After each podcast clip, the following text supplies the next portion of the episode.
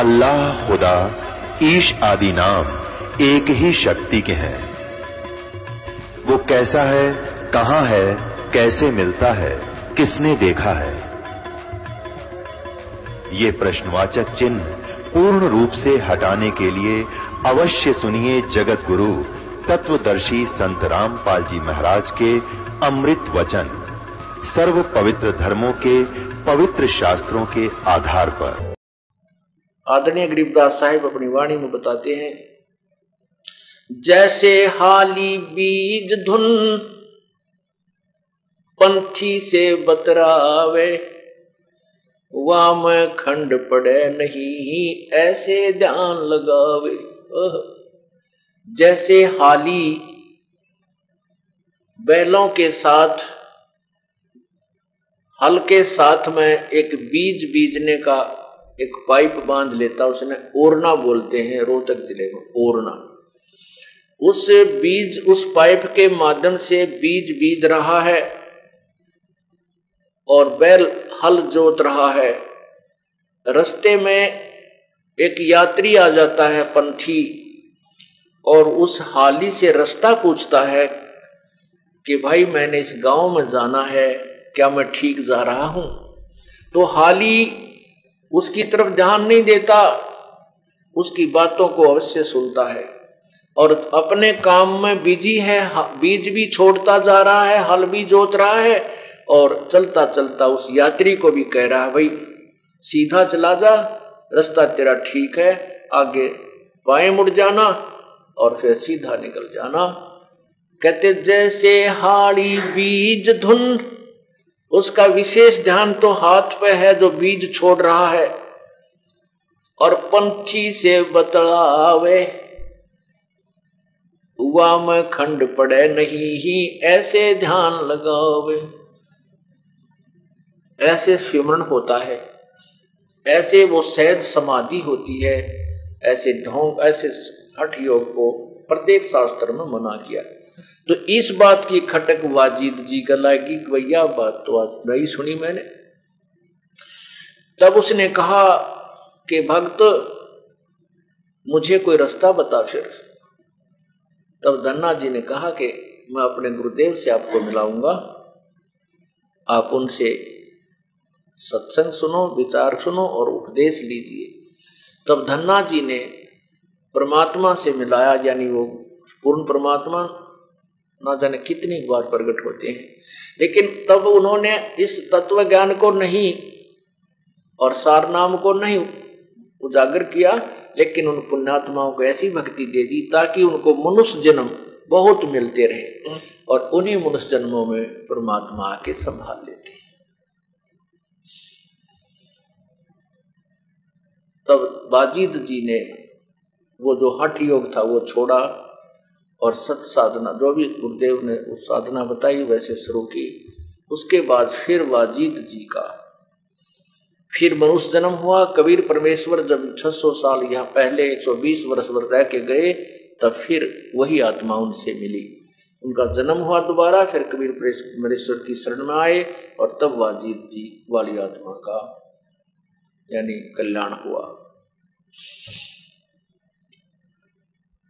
पुण्यात्माओं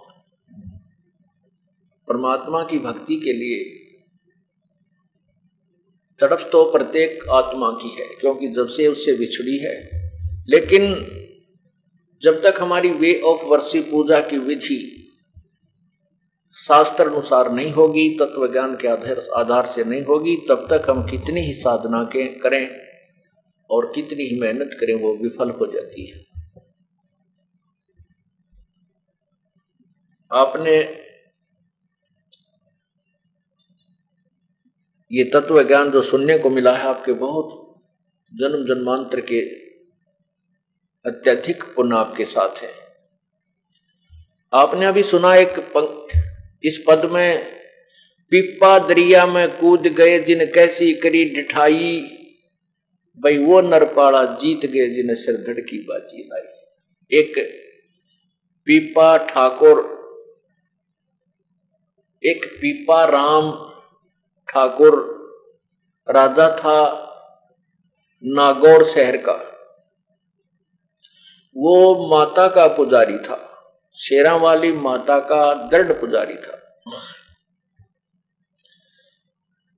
और भक्ति की चाह उसके अंदर विशेष थी।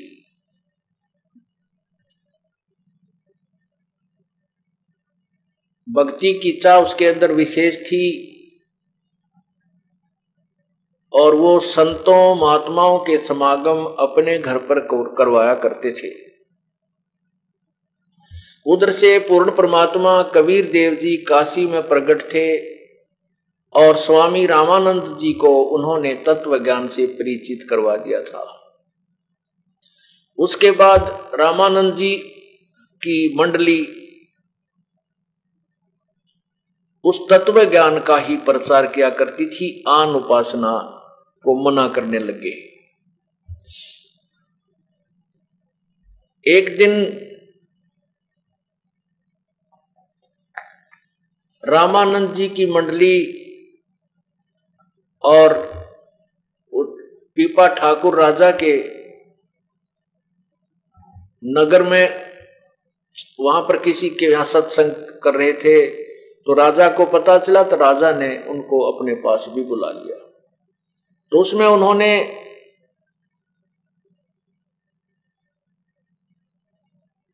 पूर्ण परमात्मा की महिमा का गुणगान किया और अन्य जो पूजाएँ थी, उनको छोड़ने के लिए प्रेरित किया। राजा ने कहा कि महात्मा जी, मैं तो शेरा वाली माता की पूजा करता हूँ। मैं इससे ऊपर किसी शक्ति को नहीं मानता, कोई पावर नहीं है। तब रामानंद जी ने कहा कि अब तो हम जा रहे हैं और फिर आएँगे। तो रामा, उस पीपा पीपा जी ने कहा कि मेरे से माता साक्षात बातें करती है। मैं आपकी बातों में आने वाला नहीं हूँ। तब रामानंद जी ने कहा कि आप माता की जब भी कोई पूजा करते हो, जब आपसे वो साक्षात्कार हो उनका तो आप उससे पूछना कि आपसे ऊपर कोई शक्ति है कि नहीं। अब रामानंद जी वहाँ से चले गए अपनी मंडली को लेकर के। अब राजा ने अपनी विधिवत पूजा की, उसको तो कसक लगी। और फिर वो माता का साक्षात्कार हुआ। तब माता से प्रश्न किया कि, हे माता, हे दुर्गा, क्या आपसे भी ऊपर कोई शक्ति है? तो दुर्गा ने कहा हाँ भाई, मेरे से ऊपर भी शक्ति है। क्योंकि ये देव, देवता है, ये झूठ नहीं बोलते हैं। तो अम्मा इनकी महिमा उलट सुलट गाते रहते हैं। तो उसने कहा, भाई, मेरे से ऊपर बहुत बड़ी शक्ति है, लेकिन वो तुम्हें मिल नहीं सकती, वो दर्शन नहीं देती, उसकी साधना व्यर्थ है। इस बात की खटक और लाएगी पीपा का भाई जब इन तो ऊपर शक्ति है, और वो कहते हैं वो दर्शन देती है जो अभी संत आए थे। तब उसने कहा, माता, अभी वो संत जो आए थे वो कह रहे थे कि वो शक्ति की प्राप्ति हो सकती है उस पर, उस परमात्मा की। ने बोली भाई उस अगर तूने उससे उस परमात्मा से मिलना हर कोई मिलाने वाला मिल जाता तो कोशिश कर लेना यूँ कहकर अंतर ध्यान होगी अब दोबारा जब वो रामानंद जी गए मंडली लेकर के तो तत्व ज्ञान सुना और कहा मैंने माता से पूछ लिया है कि वास्तव में और शक्ति है तो मैं आपके साथ चलूँगा। मैं इस राज्य को त्यागता हूँ। अब परमा, उसने रामानंद जी ने सोचा, ये राजा ही तो किरा कौन से मूड में है? और फिर यू वहाँ जाकर शर्मा दर्द करेगा, है? कहेगा, मेरा राज छुटवा दिया, फलाना करवा दिया। तो बोला, जी, अभी तो हम कहीं और जा रहे हैं और आश्रम की तरफ़ नहीं जा रहे हैं। आप फिर वहाँ आश्रम में आ जाना। अब राजा राजा उसने कहा भी ठीक है।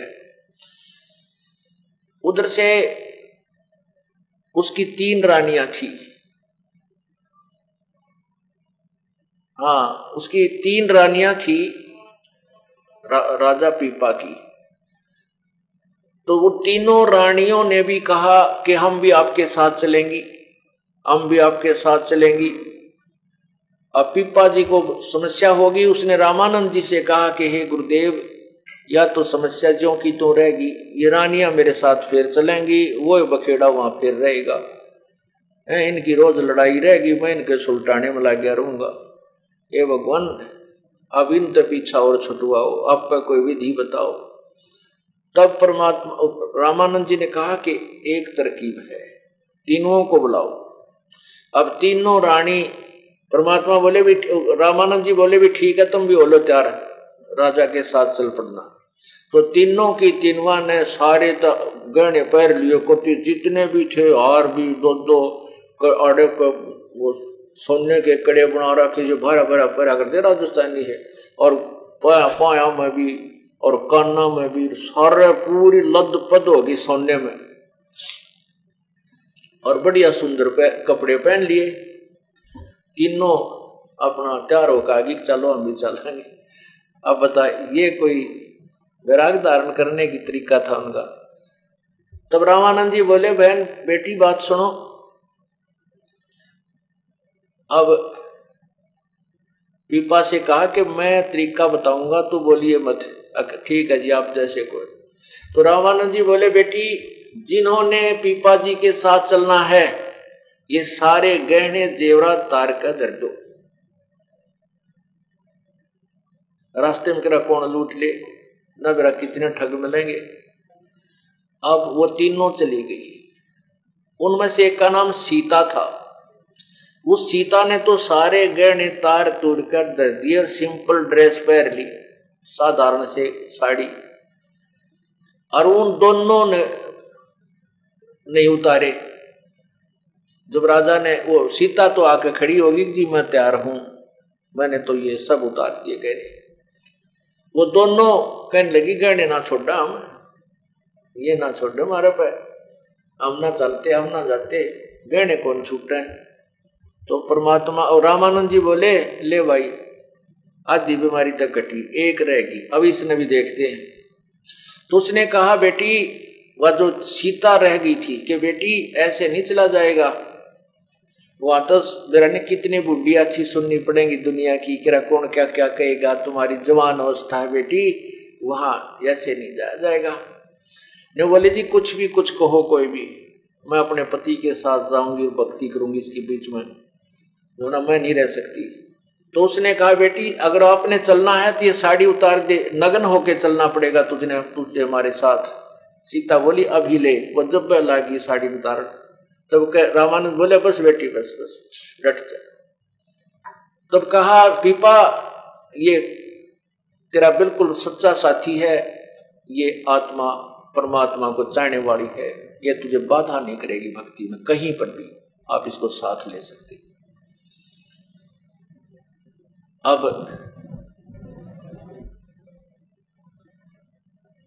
रामानंद जी तो दूसरी साइड में चले गए और कहने लगा तू आ जाइए। अब फिर देख कमज़ोरी। अब राजा ने क्या किया? घोड़े और उन पंद्रह धन धर लिया कूड़ा ले जाऊँगा, फिर वो धन धर के घोड़िया पे अब भंडारा करूँगा गुरुजिया के पास जाके और घने घोड़े ले रहा। तो पाँच सात दिन के बाद वो रामानंद जी के आश्रम में पहुँच गया। सारे साजबाज ने लेकर सैनिक भी साथ में।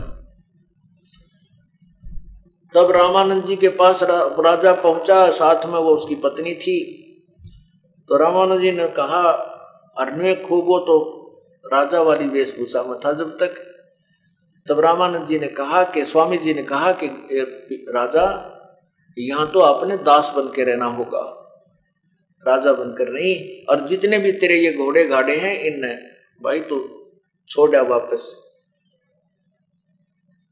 इनके यहाँ कहा रखेंगे? तो उसी समय कहते हैं, उसने सारे घोड़ों को वहीं बेच कर जितना धन था और सारे का भंडारा करवा दिया, गुरुदेव के आदेश तय और सीता और वो दोनों रहने लगे। एक दिन क्या हुआ? ये घोड़े बहुत होते हैं, संत, विश्वासी होते हैं। तो पीपा और सीता, वो जमुना के किनारे बनारस में, काशी में घूम रहे थे। अब उन्होंने इतना तो सुना था कि भगवान श्री कृष्ण की द्वारका दरिया में, यानी समुद्र जल ने डबो रखी है। अब उन, उनको पूरी कथा का ज्ञान नहीं था। ऐसे दोनों जने, वो पीपा उस और उसकी पत्नी सीता, ऐसे नहर की पटड़ी दरिया के साथ साथ टहल रहे थे। और स्वामी रामानंद जी कहीं बाहर चले गए थे अपने सत्संग उद्देश्य थे तो वो बैठे बैठे बातें करने लगे, बोले तो होते हैं संत। सीता, पीपा ने कहा, सीता, सुना है, भगवान की द्वारका जल में डूब गई थी, पता नहीं कहाँ सी होगी। इच्छा करती है, करता है कि भगवान से मिलने एक बार आए हुए द्वारका में चलते हैं, भगवान वहाँ मिलेगा। उनकी बात एक लफंडर सा पाली सुने था। वो बोला, मैं बताऊँ द्वारका कित है, कहा? इसमें ये यो दिखा ना गंगा के बीच में, दरिया में। निशान बता दे कुआसी है। अच्छा। अब उनके देखते देखते दोनों आने डांक मार दी। चल भगवान से मिलाते हैं। अब कहते हैं पूर्ण परमात्मा ने उसके लिए क्या लीला की कि वहाँ पर एक द्वार का रस दी। उस जल में दरिया उस जमुना के जल में, गंगा के जल में। और ऐसे ही वहाँ कृष्ण रूप धार के पूर्ण परमात्मा उस पीपा और सीता के साथ रहा, उनको खूब अच्छे भोजन करवाए। हैं, और भाई,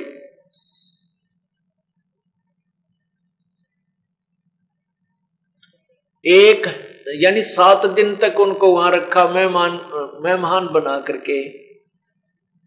उधर से क्या हुआ कि वहाँ आसपास नगरी में शोर मच गया कि दो भगत, दो साधु और गंगा में डूब कर मर गए।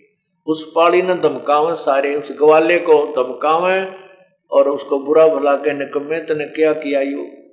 तूने क्या कहा इनको? उस पाली ने बताया, ग्वाले ने कहा कि ये मेरे से न्यू पूछे थे कि यहाँ बताते हैं, द्वारका है, जल में, वो कहाँ सी है? मैंने तो मज़ाक कर दिया, कुआरी इसका बीच में है। वो बीच के अंदर है दरिया में, इन्होंने मेरी दूसरी बात सुनी है, कोई ना, डांक छलांग लगा दी। दो दो भक्त मर गए, दो भक्त मर गए। दरिया का पानी अथा, उसमें लाश भी ना पावे तेरा कित की कित जावे। तो कहते हैं, सात दिन तक परमात्मा ने वो वहाँ रखे। ओए ओए और सातवें दिन कहने लगे, भगवान, हम जाते हमारे गुरु जी आगे होंगे। पूर्ण परमात्मा बंदी छोड़ने का अच्छा बेटा, जाओ। और यूँ करो, ले एक एक अंगूठी दे देता हूँ। दोनों के इसी बढ़िया सोने की अंगूठी छाप पहना दी। और उस पर लिख रखा कृष्ण श्री कृष्ण क्योंकि वो श्री कृष्ण माता तो ऊपर के श्री कृष्ण जी ने मान बैठे, क्योंकि अब पुराना रंग भी जल्दी से नहीं जाता। तो उस पर लिखा, श्री कृष्ण वो दोनों बार आए सातवें दिन तो वहाँ आसपास के लोग देख रहे, आदमी, ये दोनों जिंदे आ गए तो सारे भाग इकट्ठे हो गए, खेतों वाले कहने लगे, आप आप मर गए थे। तो बोला हम क्यों मरे? मरे वो जो भगवान नहीं बचते। हम तो भगवान से मिलकर आए हैं श्री कृष्ण जी की द्वारका में गए थे और वहाँ सात दिन भगवान के साथ वहाँ ग्वाल बालों में खेल कर आए हैं। वो कहने लगे, नहीं, जस्ती देखो, भगवान ने हमारे को छाप दी है अंगूठी। दोनों पैर एक एक।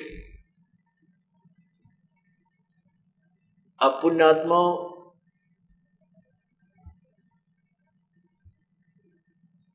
परमात्मा जो है, ये समर्थ शक्ति है, वो पूर्ण ब्रह्म है। इस भक्ति को जीवित रखने के लिए वो ना जाने क्या क्या लीलाएँ करता है।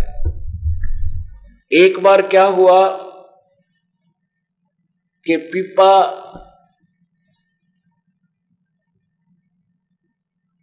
और सीता।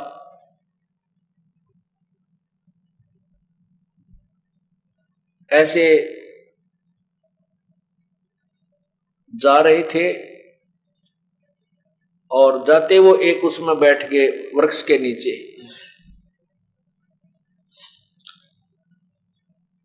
एक सेठ वहाँ पर आया और उसने कहा कि, बाबा जी तेरे को भूख लगी होगी। कहा भाई भूख तो लगी जाती है? तो उनको भोजन कराया, अच्छी तरह आहार करवाया। फिर कहने लगा कि इस औरत का तू क्या करेगा बाबा जी? ये दुखी हो रही, तेरे साथ इसको मेरे साथ भेज दे, मुझे दे दे। ने बोला, ले जा भाई तेरा बुलाओ। मैं भी दुखी हो रहा हूँ इस तरह। ले जा। और सीता उसके गेल उठ कर चल पड़ी। अगदा, भगवान तो सेठ के पास जा। इसको आवश्यकता होगी रोटी टूका बनाने की, खाना खुना बनाने की चली गई अब उसने, सेठ ने तो ऊपर चौबारे में छोड़ दी तू यहाँ नहा धो ले और कपड़े कुपड़े बदल ले, अच्छे बढ़िया कपड़े ले दिए। अब सेठ जी आध घंटे घंटे के पास गया ऊपर कुआड़ खोले तो वहाँ शेरनी का रूप धारण करके वह शेरनी दिखाई दी।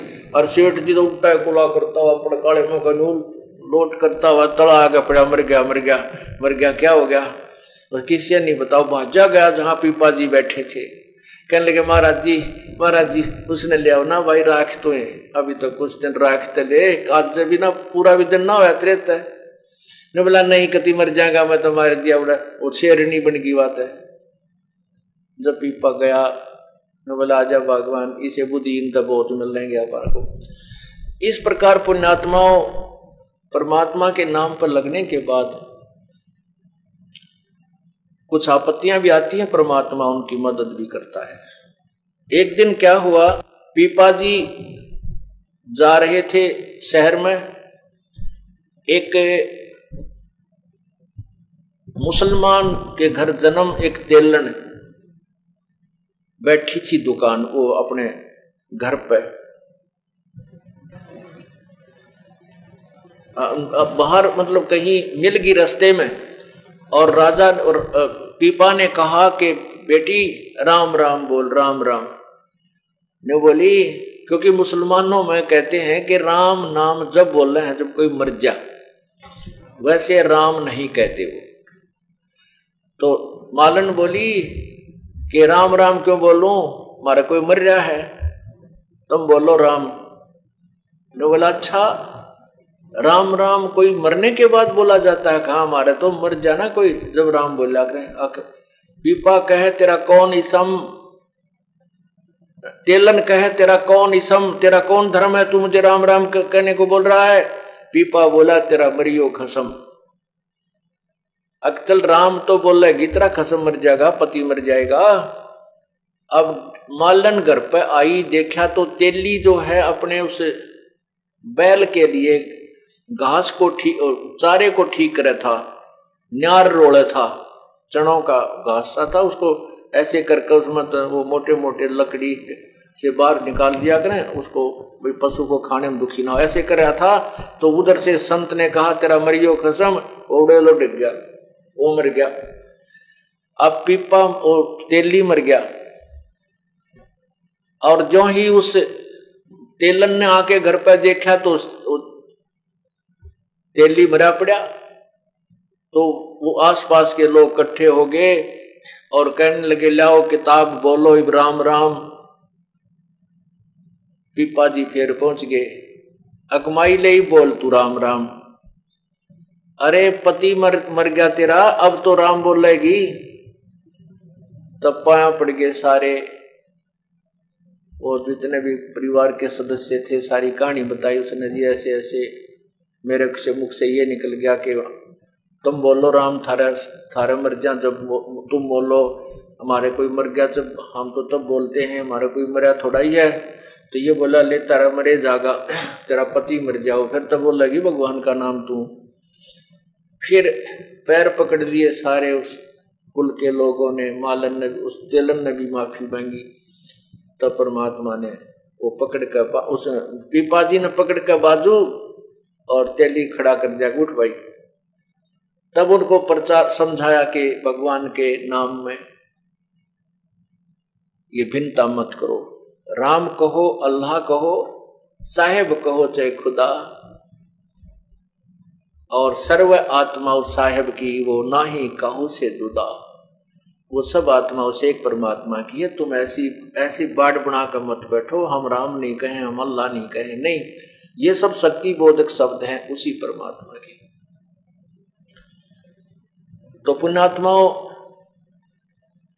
जब रामानंद जी थक गए और कहा, कबीर प्रभु से कि प्रभु, आप ही संभालो सारे साथ बाजरे तब परमात्मा ने उस पीपा जी को भी, कबीर परमेश्वर ने पीपा जी को, रविदास जी को और मीराबाई को और भी बहुत से दोस्त उनके उपदेशी थे तो उनको उपदेश दिया और उनका कल्याण किया। अब पुण्यात्माओं साधना, पूर्व जन्म की जो साधना थी, उस पिछले जन्म की कमाई से ही इतनी हिम्मत आती है कि दरिया में कूद जाना, अपनी पत्नी को किसी के साथ भेज देना, उनको विश्वास इतना दृढ़ बन जाता परमात्मा पे कि इसको आँच नहीं आ सकती, ये सत्य के ऊपर है। और प्रभु हमारे साथ है। तो इतना दृढ़ विश्वास होना भी कोई बालकों का खेल नहीं है। ये भी पूर्व जन्म जन्मांतर के ना जाने कितने जन्मों की पुण्य कमाई आपके साथ होती है। लेकिन भविष्य में, वर्तमान में यदि कोई साधना ठीक नहीं मिलती है तो सब धरी की धराई रह जाती है और सब नरक के भागी बनते हैं।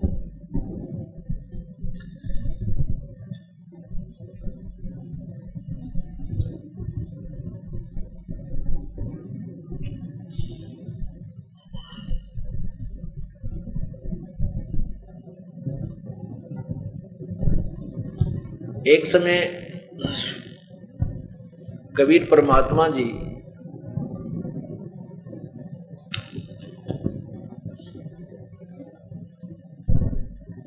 किसी भक्त के यहाँ सत्संग, वहाँ काशी में, बनारस में सत्संग किया करते थे। तो वहाँ एक दामोदर नाम के एक सेठ रहते थे काशी, बनारस में। बहुत बड़े सेठ थे, उनके अपने जहाज़ थे। और जहाज़ के माध्यम से वो दरियाओं के अंदर बड़ी बड़ी दरियाओं, नदियों के अंदर से जहाज़ ले जाता था और दूसरे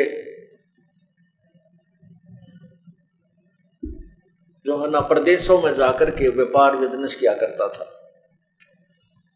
वो बहुत ही धार्मिक व्यक्ति था भगवान श्री राम, श्री कृष्ण का पक्का पुजारी था। उसकी पत्नी धर्मवती, वो भी बहुत ही श्रद्धालु थी, परमात्मा की चाहने वाली थी।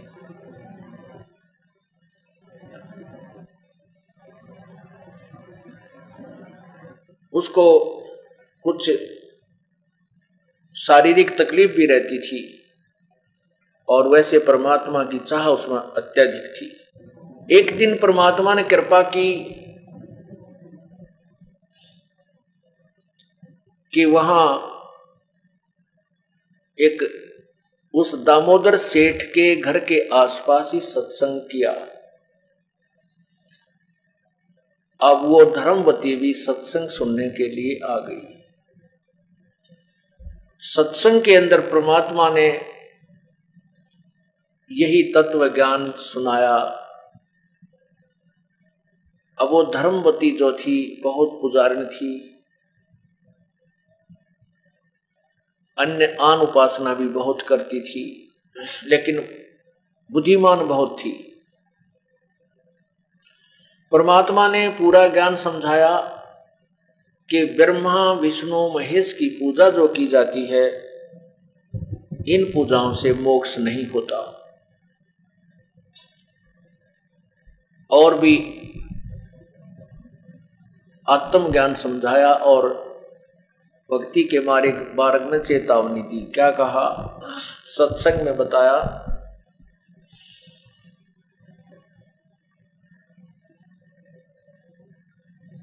भाई, और बात तेरे काम न आवे, संतों शरण लाग रे केसो गफलत में बंदे जाग जाग नर जाग रे, जाग जाग नर जाग रे। और बात तेरे काम न आवे, संतों शरण लाग रे। के सोव गफलत में बंदे, जाग जाग नर जाग रे। जाग जाग नर जाग रे।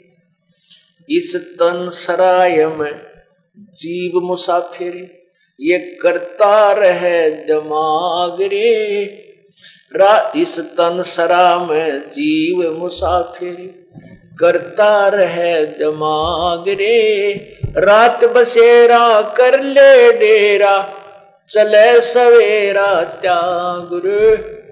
चले सवेरा त्याग रे और बात तेरे काम न आवे।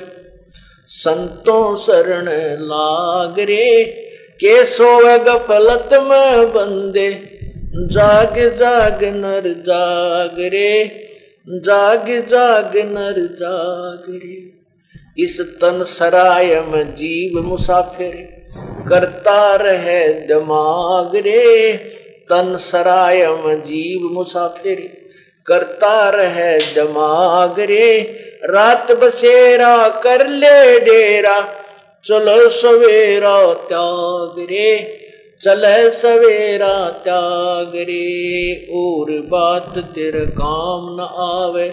संतों शरण लाग रे के सोवे गफलत में बंदे। जाग जाग, नर जाग रे। जाग जाग, नर जाग रे। उमदा चोला बना अनमोला, ये लगे दाग पर दाग रे। उमदा चोला बना अनमोला, लगे दाग पे दाग रे। दो दिन की गुजरान जगत में क्यों जड़े बराणी आग रे। जड़े बिरानी आग और बात तेरे काम न आवे। संतों शरण लाग रे के सोवे गफलत में बंदे। जाग जाग नर जाग रे जाग जाग नर जाग भाई को बद कांचड़ी चडरी चित पे, तू ओया मनुष्य से नाग रे को बद कांचड़ी चित पे। तू होया मनुष्य से नाग रे। सूझ नहीं सजन सुख सागर, बिना प्रेम बैराग रे।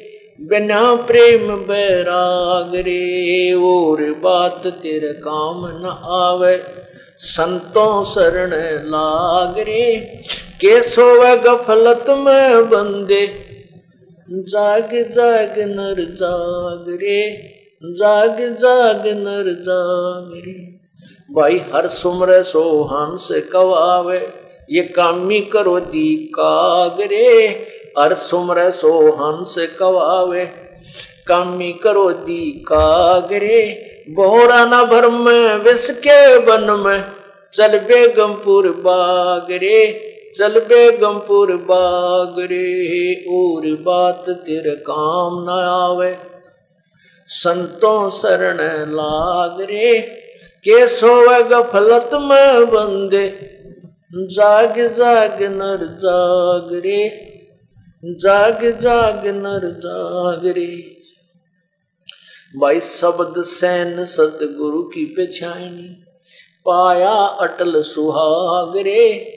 शब्द सैन सतगुरु की पेछानी पाया अटल सुहाग रे नतानंद महबूब गुमानी, वो प्रगट पूर्ण बाग रे प्रगट पूर्ण बाग रे और बात तेरे काम न आवे, संतों शरण लाग रे के सोवग फलत में बंदे जाग जाग नर जाग रे, जाग जाग नर जाग रे। सत्संग के अंदर बताया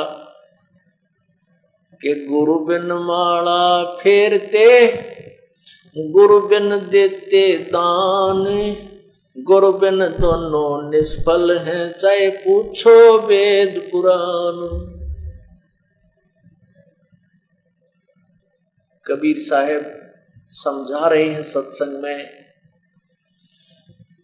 कबीर गुरु के बिना, गर्भ योगेश्वर गुरु बिना, वो लग गया हर की सेव।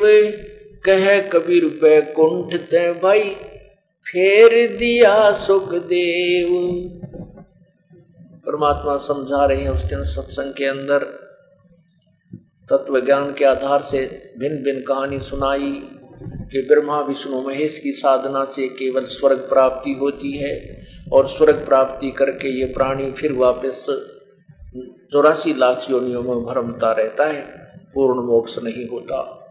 पूर्ण ज्ञान समझाया, सृष्टि रचना सुनाई और फिर कहा कि साधना भी जो की जाती है, वह गुरु के बिना वो भी गुरु पूर्ण हो। गुरु के बिना मोक्ष नहीं हो सकता। गुरु बिन वेद पढ़े जो प्राणी, समझे न सार रहे अज्ञानी। गुरु बिन काहु न पाया ज्ञान जो थो था वो छड़े किसाना।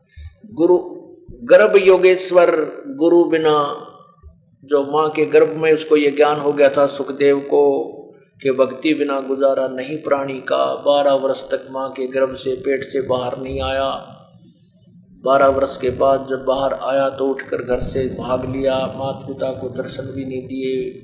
अपनी और नाल कमर पर डालकर भाग लिया। वो आगे जाकर अपने आप पर काट पीट कर और नाल और भक्ति में लग गया। और पूर्व जन्म की साधना के कारण उसके अंदर इतनी प्रेरणा थी और उसी कारण से स्वर्ग में, बैकुंठ में भगवान विष्णु के लोक में चला गया। उसका गुरु नहीं था कोई भी, इसलिए सुखदेव ऋषि को भी बैकुंठ से, स्वर्ग से वापस भेज दिया गया। फिर राजा जनक गुरु किए, फिर कीनी हर की सेव, कह कबीर बैकुंठ में उल्ट मिले सुखदेव। फिर गुरु राजा जनक से गुरु उपदेश लेकर के उस सुखदेव ऋषि ने फिर भगवान की साधना की तो फिर वो स्वर्ग में चला गया। और भी बहुत सी कथाएँ सुनाई।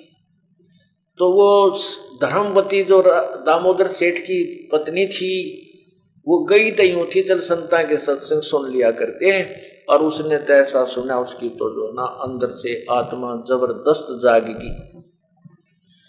और उसने सोचा कि मैं जो पूजाएँ कर रही हूँ, ये तो बिल्कुल व्यर्थ है, और साथ में गुरु के बिना साधना तो बिल्कुल गलत होती है। अब वो इतनी, अपने पति की इतनी वफादार थी कि उनकी आज्ञा के बिना कोई भी कार्य नहीं करती थी। अब उसको धर्मवती को यह तड़फ लाएगी कि आज क्या करूँ? परमात्मा ये भी साथ में कह रहे थे, आज कर, काल करे सो आज करे। आज करे सो अब भाई पल में प्रलय हो जागी, फेर करेंगे कब? क्या बेरा सांस का? इस श्वास का क्या पता कह दिन का ये कब यहाँ से चला जाए? ये प्राणी और सब साजबाज रखा रह जाए। नहीं भरोसा देही का ये बिन सजावे छनमाही भाई श्वास उश्वास में नाम जपो और जितन सुनाई कहने का भाव ये है कि उस धर्मवती को इतनी प्रेरणा होगी ये भगवान।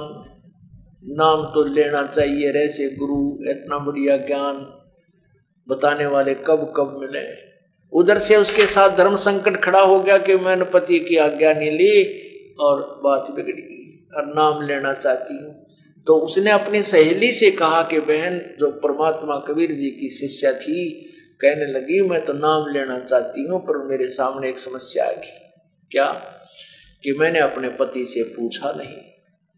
आज्ञा नहीं ले रखी। कहीं वो मेरे से नाराज़ हो जाए। मैं कोई ऐसा कार्य नहीं करती जिससे मेरे पति की आत्मा दुख पावे। तो वो बहन बोली, चलो गुरुदेव के पास चलते हैं, जैसा जो समाधान वही बताएँगे। तो दोनों जनी वहाँ गुरुजी बैठे थे सत्संग के उपरांत। तो कहने लगी, बस, धर्मवती सेठानी ने कहा कि, हे गुरुदेव, हे महाराज जी आपके ज्ञान को सुनकर मैं गदगद हो गई हूँ, और मैंने गुरु नहीं बना रखा, मैं आपको गुरु बनाना चाहती हूँ। परमात्मा बोले, बेटी, फिर ना उपदेश ले, इसमें देरी क्यों कर रही है कि मेरे सामने एक धर्म संकट खड़ा हो गया? ए प्रभु, आप ही उसका समाधान करो। एक समस्या है। परमात्मा ने कहा, क्या समस्या है बताओ? कि मैं कोई भी, आज तक मैंने कोई काम ऐसा नहीं किया है जो तो अपने पति की आज्ञा ना ली हो। मेरे पति दूर देश गए हुए हैं और वो ना मेरा महीने माह में दो महीने माह में छह महीने माह में और आपके ज्ञान से मैं इतनी तड़फ गई हूँ कि मैं एक दिन भी नहीं छोड़ना चाहती। सांस का कोई भरोसा नहीं। हमारे रिश्तेदारी में ऐसे ऐसे उसको पता था कि ऐसे व्यक्ति युवा व्यक्ति अचानक मर गए। कई मौत हो चुकी है, वो इस चीज़ से डरी हुई थी। तो मैं क्या करूँ भगवत परमात्मा ने कहा, बेटी, ये आत्म कल्याण का मामला है। ये कोई संसारिक व्यवहार का काम नहीं, मामला नहीं है। जित जो भी संसारी कार्य है, अपने पति की आज्ञा लो और बोल बतला के काम करो, घर में शांति बनी रहेगी। और आत्म कल्याण के मार्ग में कोई किसी से सलाह लेने की आवश्यकता नहीं है। आपका और सेठ जी का जितना भी संयोग है, उसके बाद आपका रास्ता अलग है, उसका रास्ता अलग यदि भक्ति नहीं करेगी तो चौरासी लाख योनियों में आपने दंड भोगने होंगे। तो उसको ये बात समझ में आ गई ये प्रभु, मैं नाम अवश्य लेना चाहती हूँ। और आपने ये बात स्पष्ट कर दी कि आत्म कल्याण के मार्ग में किसी की सलाह की ज़रूरत नहीं है। अपने अपने जीवन का स्वयं जिम्मेवार होता है प्राणी। और अपने पति को भी समझाना, भला मानस बताती है तो वो भी हो सकता है तेरे साथ ही भक्ति। परमात्मा का साधना करने लग जाए। तो उसने कहा, ठीक है गुरुदेव, मेरी लज्जा रखना, मेरा पति मेरे से नाराज़ ना हो। उस भक्तमती धर्मवती ने परमात्मा से उपदेश ले लिया। और कुछ दिनों के बाद वो सेठ जी वापस आ गए। और उस दिन भी रात्रि का सत्संग था उसी पड़ोस में। धर्मवती के बिल्कुल साथ में ही सत्संग था, थोड़ी सी दूरी पर अब वो धर्मवती बहुत समझदार थी, उसने सोचा, आज मैं अपने पति से प्रार्थना करूँगी। जब वो खाना खाने लगा, सेठ जी ने खाना जब खा लिया तब धनवती ने कहा, जी, मेरे से एक गलती बन गई। आप मुझे क्षमा कर देना। अब वो दामोदर सेठ कहने लगा कि मेरी पत्नी पर मुझे पूर्ण विश्वास है कि वो ऐसी गलती नहीं कर सकती जिसको मैं अक्षमा ना कर सकूँ। अग जी, मेरे पर बहुत गलती बन गई। आप माफ़ कर देना। अब कोई बात नहीं, बताओ, क्या गलती बन गई? कि मैंने आज तक कोई भी कार्य आपकी आज्ञा के बिना नहीं किया था, परंतु यहाँ पड़ोस में एक सत्संग हो रहा था और मैं सत्संग सुनने चली गई उस सहेली के साथ। और महाराज जी ने ऐसी बढ़िया बढ़िया बातें बनाई, महाराज, मेरे, मेरा तो नाम लेने को दिल कर गया, मैंने गुरु बना लिया, आपसे पूछ नहीं सकी। तो दामोदर सेठ परमात्मा कहते हैं, ऐसे बुद्धि बदलता प्रभु अपने बच्चों के लिए तो दामोदर सेठ ने एकदम कहा कि यह के गलती? हमने तो नहीं सुना है गुरु बिन मोक्ष नहीं होता। आपने तो बहुत अच्छा आपके बड़े अच्छे भाग हैं। आपने गुरु बना लिया। यह कौन सी गलती? इसमें के पूछने की बात थी? कौन सी इसमें आपने गलत कर दिया? अब सौ सौ शुक्र बनाए उस प्यारी आत्मा ने अपने परमात्मा के, परमात्मा आपने बड़ी दया करी। आपत्ति टाल दी मेरी सारी ये। फिर उसने सोचा कि ये लोग ऐसे ही होते हैं। कोई कुछ कहेगा क्योंकि ये बाहर ज़्यादा रहता है और किसी ने इसके कान में फूक मार दी कि तेरी पत्नी रात को ऐसे करती है, वहाँ जाती है। तो कहीं ये हमारे ग्रस्त जीवन में कोई बाधा ना बन जा। और ये ऐसा भक्त है, एक बार अपनी आख्या देख लेगा उस सत्संग में जाकर के फिर ये किसी की नहीं सुनता तो सारा संसार कुछ कहता रहे, नहीं सुनेगा। तो मैं, उसने मन में सोची कि एक बार सेठ जी को वो सत्संग सथल दिखा दूँ। गुरु जी क्या क्या बात बताते हैं, हम बहन भाई वहाँ सत्संग में जाते हैं तो किस प्रकार रहते हैं, कैसी हमारी क्रियाएँ हैं? तो उसने कहा, जी, आज ना गुरु जी का यही सत्संग है थोड़ी सी दूरी पर है, और मेरी सहेली चलेगी। मैंने उसको कहा, बहन, मैं तो अभी डट के आऊँगी सेठ जी आगे खाना खुना खिलाऊँगी और वो चलेगी, मैं अकेली रहेगी। आप मेरे साथ सत्संग में चलोगे और बहुत दिन में सत्संग इधर आस पास हुआ है और मैंने कह दिया गुरु जी थे से मैं आऊँगी जी। इधर से आप आ गए, आप मेरे साथ सत्संग में चलो। अब सेठ बोला, भगतमती, मैं तो थका पड़ा हूँ, लंबे सफ़र आया हूँ। मैं चलते पढ़ूँगा, फिर वहाँ जाते मुझे नींद आवेगी और सत्संग में सोना अच्छा नहीं लगता। सेठानी ने सोची, चल जीव जीव सी दाबी। कहने लगी, जी, आप नो करियो पीछे सी बैठ जाइयो, नींद आवे तो लौट जियो। कोई ना गुरु जी कुछ ना कहते, पाछे अगर कोई आँख दुखी, बीमार होता बाहर पिछले साइड में विश्राम कर लेता है। कहने का भाव ये है, सेठानी ने उस भगत आत्मा को तैयार कर दिया। और दोनों जने सत्संग में आ गए। अब सत्संग में जब आए तो बैठ गए और सत्संग प्रारंभ हो गया। अब परमात्मा ने बताया कि ये सौदा फिर ही संतो यो सौदा फिर ही ये लोहे जैसा ताव जाते काया देश राही।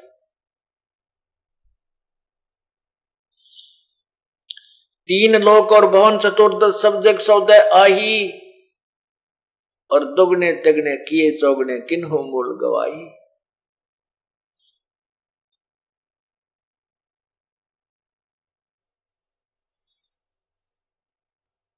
ये सौदा फिर ना ही संतो यो सौदा फिर ना ही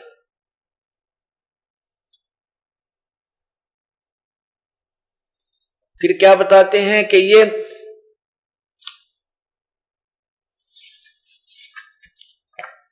पंडा फूटे लेखा हो लेखा दरगा माही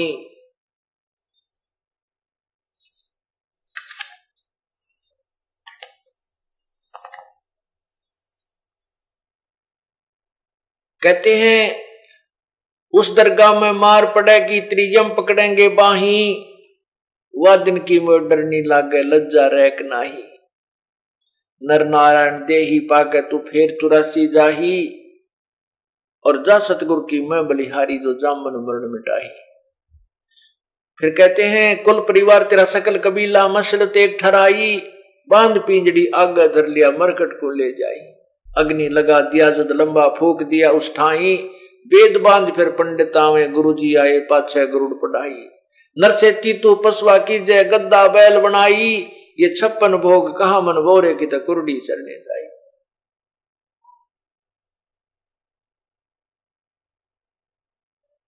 और जय सतगुरु की कहते हैं, बहुत श्राद्ध खान को प्रेत सला पे जा बराजे पितरों पिंड भराई, और बहुत श्राद्ध खान कुआए फिर काग वे कलमाई जय सतगुरु की संगत करते तेरे सकल कर्म मिट कट जाई, अमरपुरी पर आसन होते जहाँ धूप ना छाई। पूर्ण परमात्मा ने सत्संग में ऐसे वचन कहे कि, भाई, अब तो हम आलस भी कर जाते हैं भक्ति में भी आलस कर जाते हैं। और जब हम पशु, बैल, पक्षी बन जावांगे, बैल बन गए तो कोई आलस नहीं करने देगा। और फिर क्या आहार होगा पशु बनने के उपरांत?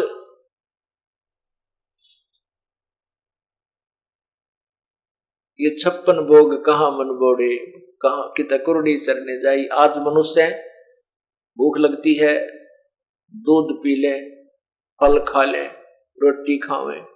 समय पर पानी पी ले, चाय पी ले, हैं? और एक राम नाम के बिना भाई फिर पशु बन जावागी। और पशु बनने के बाद फिर बैल बन जाएँगे, नाक में नाथ गल जाएगी, और किसान के हाथ में डोर आ जाएगी। खेत में काम कर रहा होगा, वहाँ हरी हरी घास तेरा चारा होगा, तू चर नहीं सकेगा, खा नहीं सकेगा, तेरे मुँह में ज़ुबान नहीं रहेगी, तू बोल के बता नहीं सकता, प्यास लगी है या भूख लगी है, कि पेट में दर्द है या कोई सिर में दर्द है।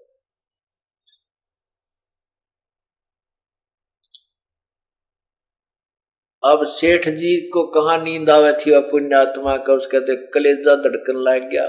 दिल की धड़कन बढ़ गई तरह गजब हो गया। तो बहुत बूढ़ी बनेगी, क्योंकि पुण्यात्माओं, प्रत्येक व्यक्ति जो पूर्व संस्कारी होते हैं, साधना अवश्य करते रहते हैं।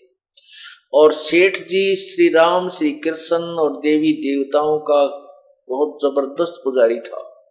उसने जहाज़ के एक पूरे कक्ष में सभी देवताओं की मूर्तियाँ सजा रखी थी सबकी जो तगड़ी पूजा करता था तो आरती उरती करता था, क्यों सफ़र लंबा होता था, जाते आते भी खूब टाइम लग जाता, और फिर वहाँ भी अपने व्यापार बिज़नेस करते समय भी जहाज़ में आकर विश्राम करता था, तब भी अपनी उसमें खूब पूजा, सारी मूर्ति, राम की, कृष्ण की, सभी देवताओं की, देवी की ब्रह्मा, विष्णु, महेश की सबकी ला रहा था, लगा रखी फिर परमात्मा ने यह भी बताया कि भाई गुरु सतगुरु की पूजा जब करे तो आन उपासना नहीं करनी होती।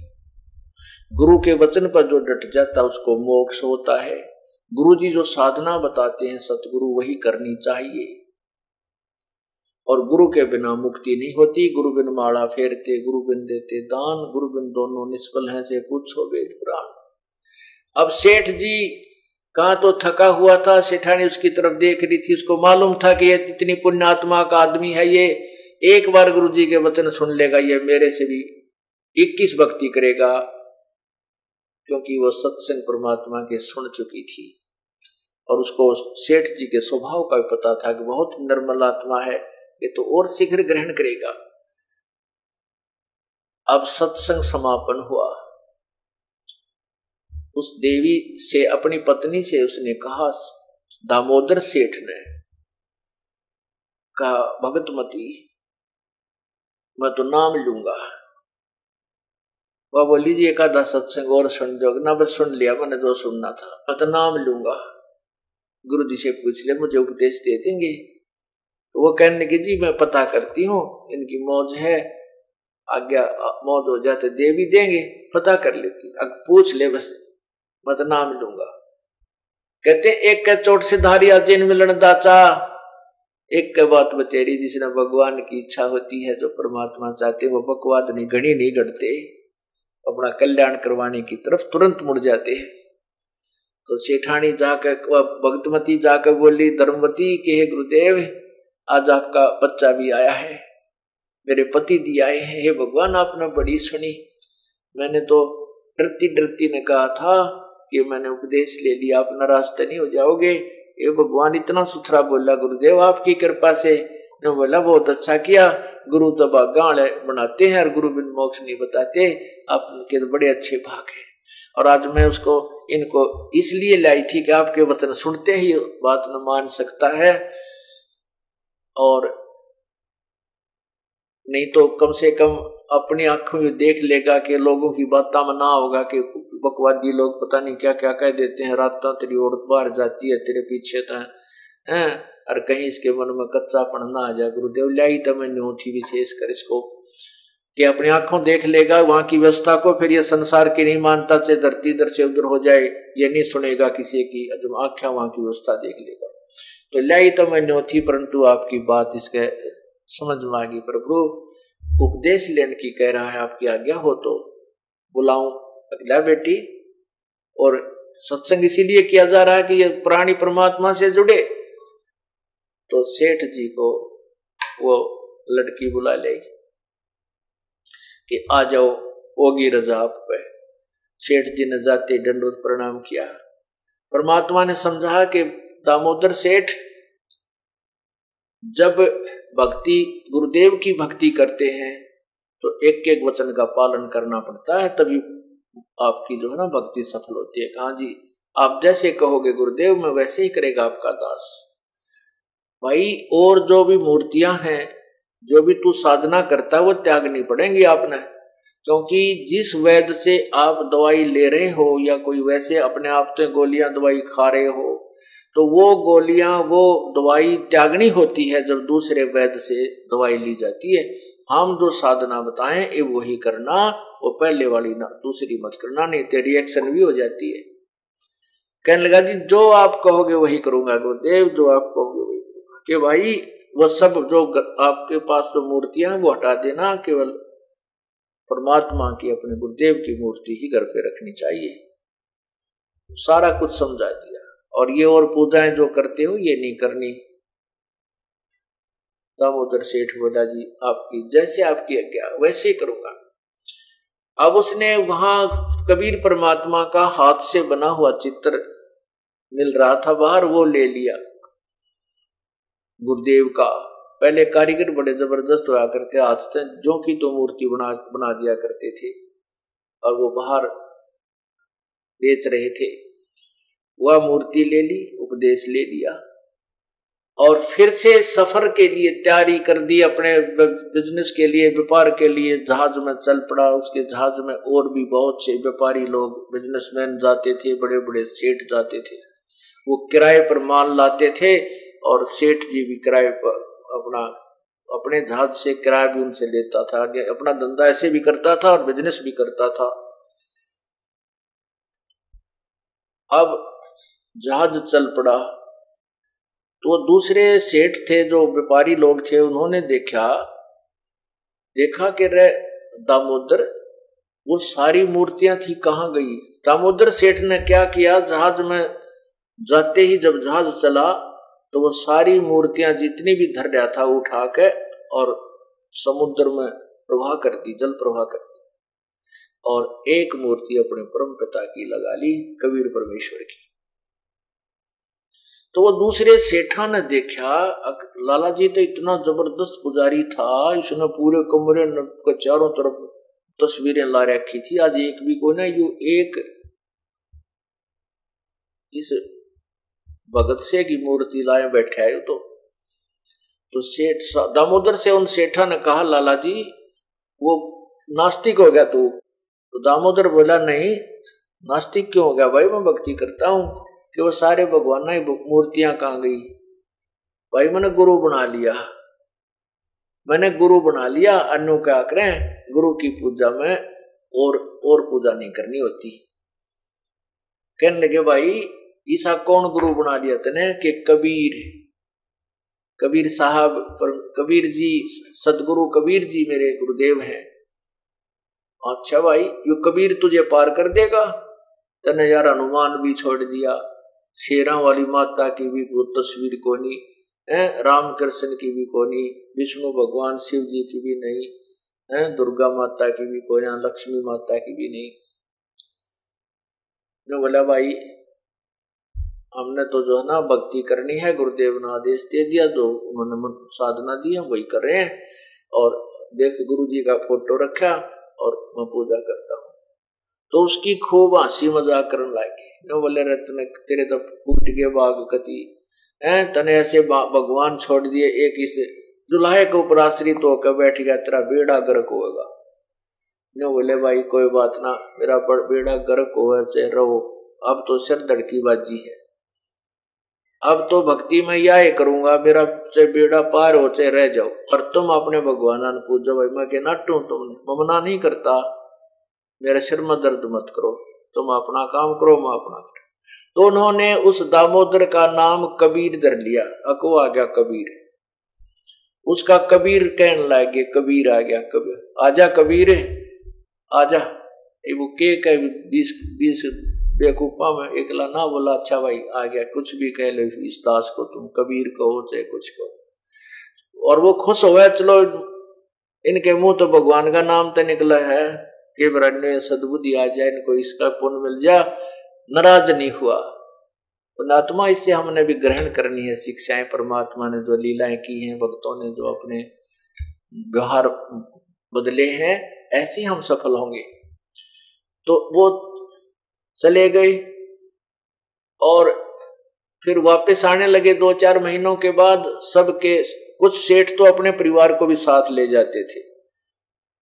और सबका वापस आते समय माल लाद रखा उसमें जो उन्होंने कमाई करी थी। कुछ एक के परिवार भी साथ थे। वापस आ रहे थे तो एक रात्रि में इतना भयंकर साइक्लोन आया, तूफ़ान आया कि उस दरिया का जल बहुत, उस दिन वो कुछ दरिया से मैं करके और समुद्र से पार कर रहे थे। समुद्र के कुछ टुकड़े को पार करके उस दूसरे देश में दूसरे प्रदेश में जाना था तो समुद्र से जा रहे थे आ, आ रहे थे वापस।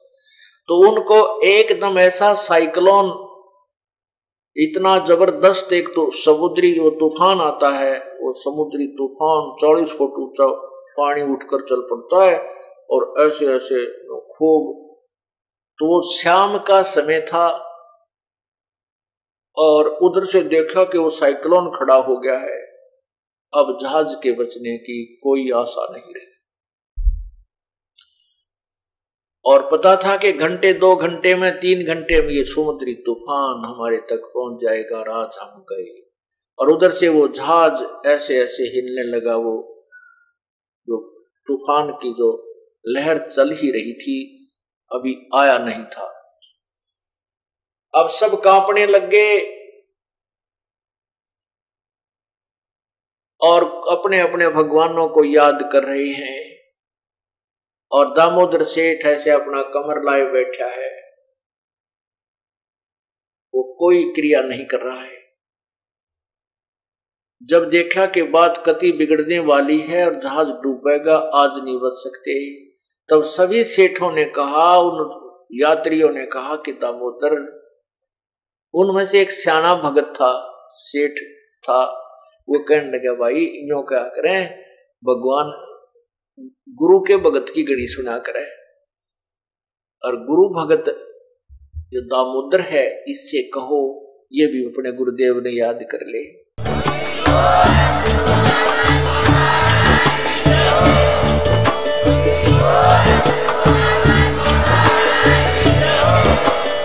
आप सुन रहे थे जगत गुरु तत्वदर्शी संत रामपाल जी महाराज जी के मंगल प्रवचन। अधिक जानकारी के लिए विज़िट कीजिए हमारी वेबसाइट www.jagatgururampalji.org संत रामपाल जी महाराज जी के शुभ आशीर्वाद से पूरे विश्व भर में 500 से भी ज़्यादा नाम दीक्षा केंद्र हैं, जिन पर संत रामपाल जी महाराज जी द्वारा ऑनलाइन निशुल्क नाम दीक्षा दी जा रही है। अपने नजदीकी नाम दीक्षा केंद्र का पता करने के लिए संपर्क करें। Eight two two two eight eight zero five four one